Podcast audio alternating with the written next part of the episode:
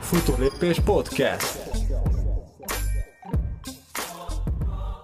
Erőtegészséget, Őri István vagyok futóedző, és a következő pár percben a fejlődésről fogok beszélni, tehát hogy edzés munka hatására, edzésterhelés hatására hogyan tudjuk növelni a futóteljesítményünket, hogyan tudjuk magasabb szintre emelni az állóképességünket, az edzettségi szintünket. Ez elég triviálisnak tűnhet elsőre, hogy ugyan a fejlődés, hát edzeni kell, aztán kész, viszont ez nem ilyen könnyű, mert hogyha ilyen könnyű lenne, akkor lényegében mindenki töretlenül csak fejlődne, aki veszi a fáradtságot és rendszeresen edz, tehát ennél azért ez egy sokkal cizeláltabb és sokkal árnyaltabb terület. Ugye könnyen azt gondolhatnánk, hogy maga a fejlődés az egyszerűen az edzések hatására történik meg. Viszont az edzések során lényegében nem történik más, mint hogy elfáradunk, tehát lestrapáljuk magunkat. Tehát maga a fejlődés, az, hogy egy magasabb edzettségi szintre lépünk, az nem az edzés közben történik meg, hanem lényegében az edzés utáni regenerációs időszakban, tehát az edzések utáni pihenésben.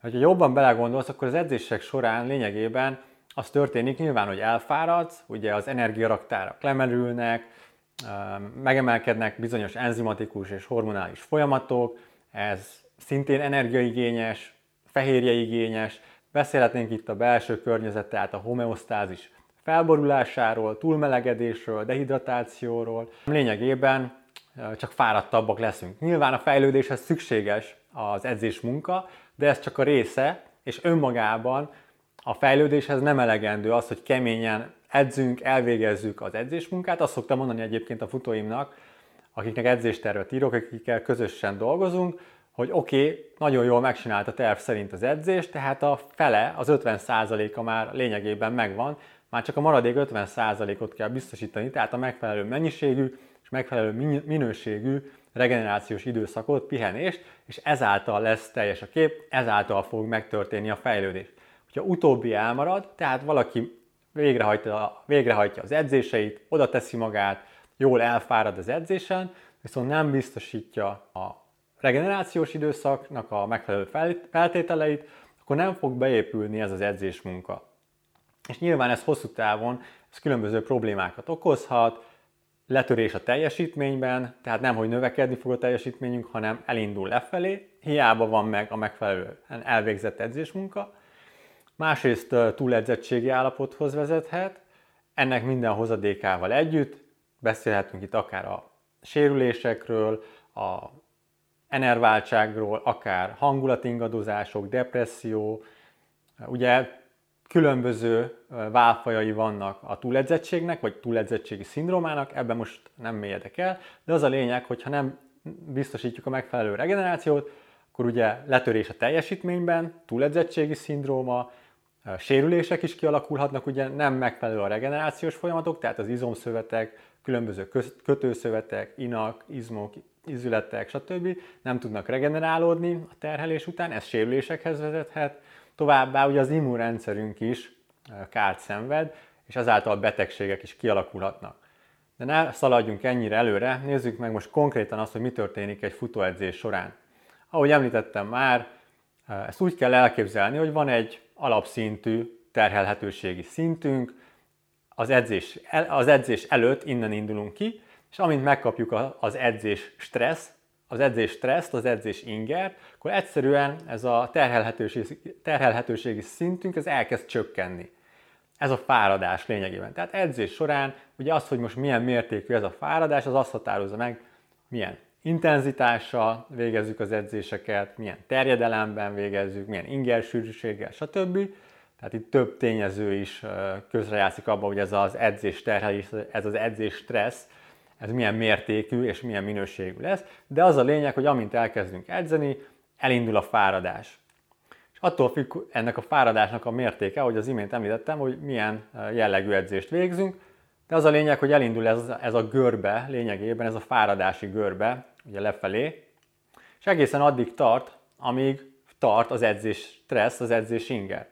És amint megszűnik az edzésterhelés, elindul a görbe felfelé, tehát ez már a pihenést jelzi, tehát a regenerációt. Ezekről a folyamatokról egyébként részletesen írtam a Legyél önmagad futóedzője című könyvemben, tehát hogy ezt jobban szeretné elmélyedni a fejlődés folyamatában, hogy részleteiben megismerni, akár a, a szuperkompenzációs modellt, adaptációs, alkalmazkodási folyamatokat, akkor mindenképp javaslom, hogy szerezd be a könyvet.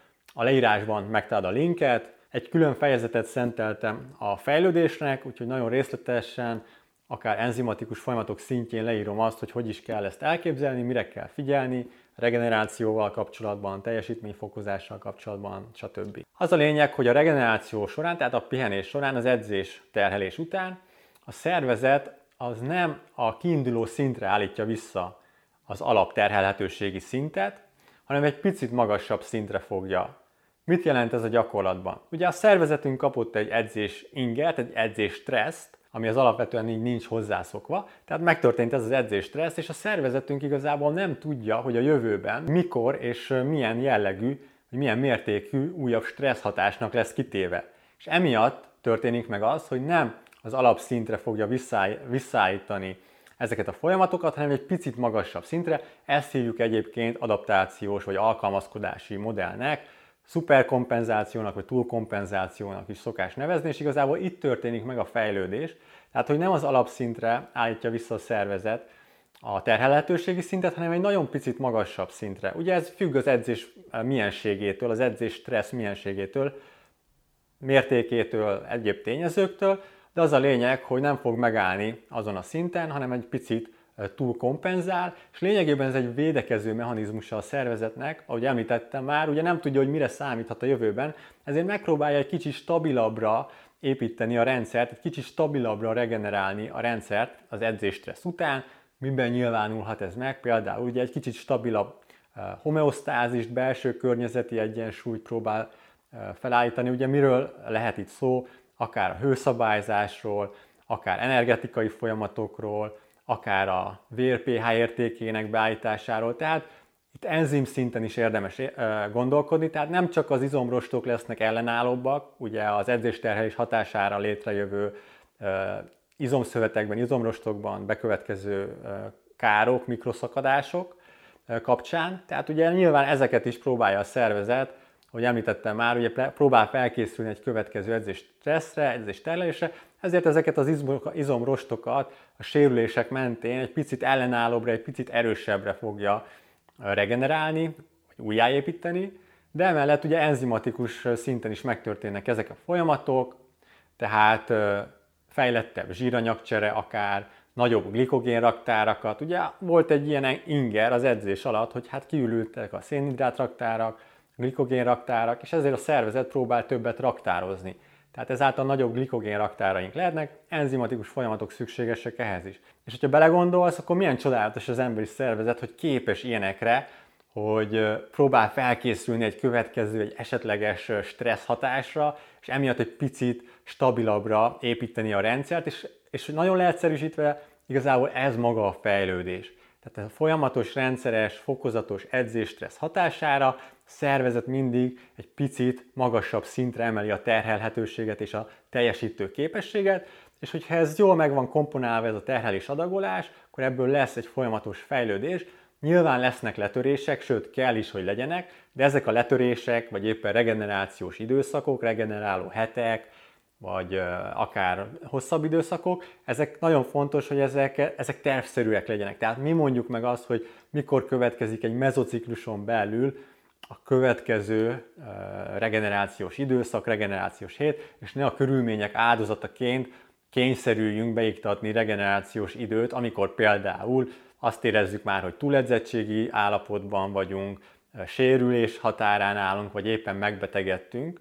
Nyilván ez egy hosszabb folyamat, tehát nem egyetlen egy uh, sérült regenerációs időszak hatására jön létre egy ilyen túledzettségi állapot, vagy akár egy uh, teljesítménycsökkenés, sérülés, betegség, stb. Ez egy trend, egy tendencia, amikor hosszabb időszakon át fennáll, hogy a regenerációs idő az sérül. Tehát itt nyilván a regenerációnak számtalan aspektusáról lehetne itt beszélni, de az a lényeg, hogy nem az edzésekhez viszonyítva nem megfelelő mennyiségű és nem megfelelő minőségű a pihenés maga ez a túlkompenzációs folyamat, ez nem tart örökké, mert hogyha nem érkezik meg megfelelő időben a következő edzésinger, edzéstressz, akkor egyszerűen elmúlik ez a szuperkompenzációs hatás, a teljesítmény, a terhelhetőség az visszatér arra az alapszintre, ahonnan elindult. Úgy kell ezt elképzelni, mint amikor egy gumilabdát a víz alá nyomnak, tehát, hogyha csak egy kicsit nyomják a víz alá, akkor éppen, hogy feljön a felszínre, de nem ugrik ki a vízből. Hogyha jobban, hogyha mélyebb lenyomják ezt a gumilabdát, akkor jobban kiugrik a vízből. Tehát úgy, így kell elképzelni nagyjából a szuperkompenzációt is. Tehát amit mindenképp érdemes magaddal vinned az imént elhangzottakkal kapcsolatban, nem elég, hogyha megfelelően elvégzed az edzésmunkát, nagyon fontos, hogy a másik felét is tett hozzá, tehát a megfelelő mennyiségű és minőségű regenerációt is biztosítania kell, biztosítanod kell.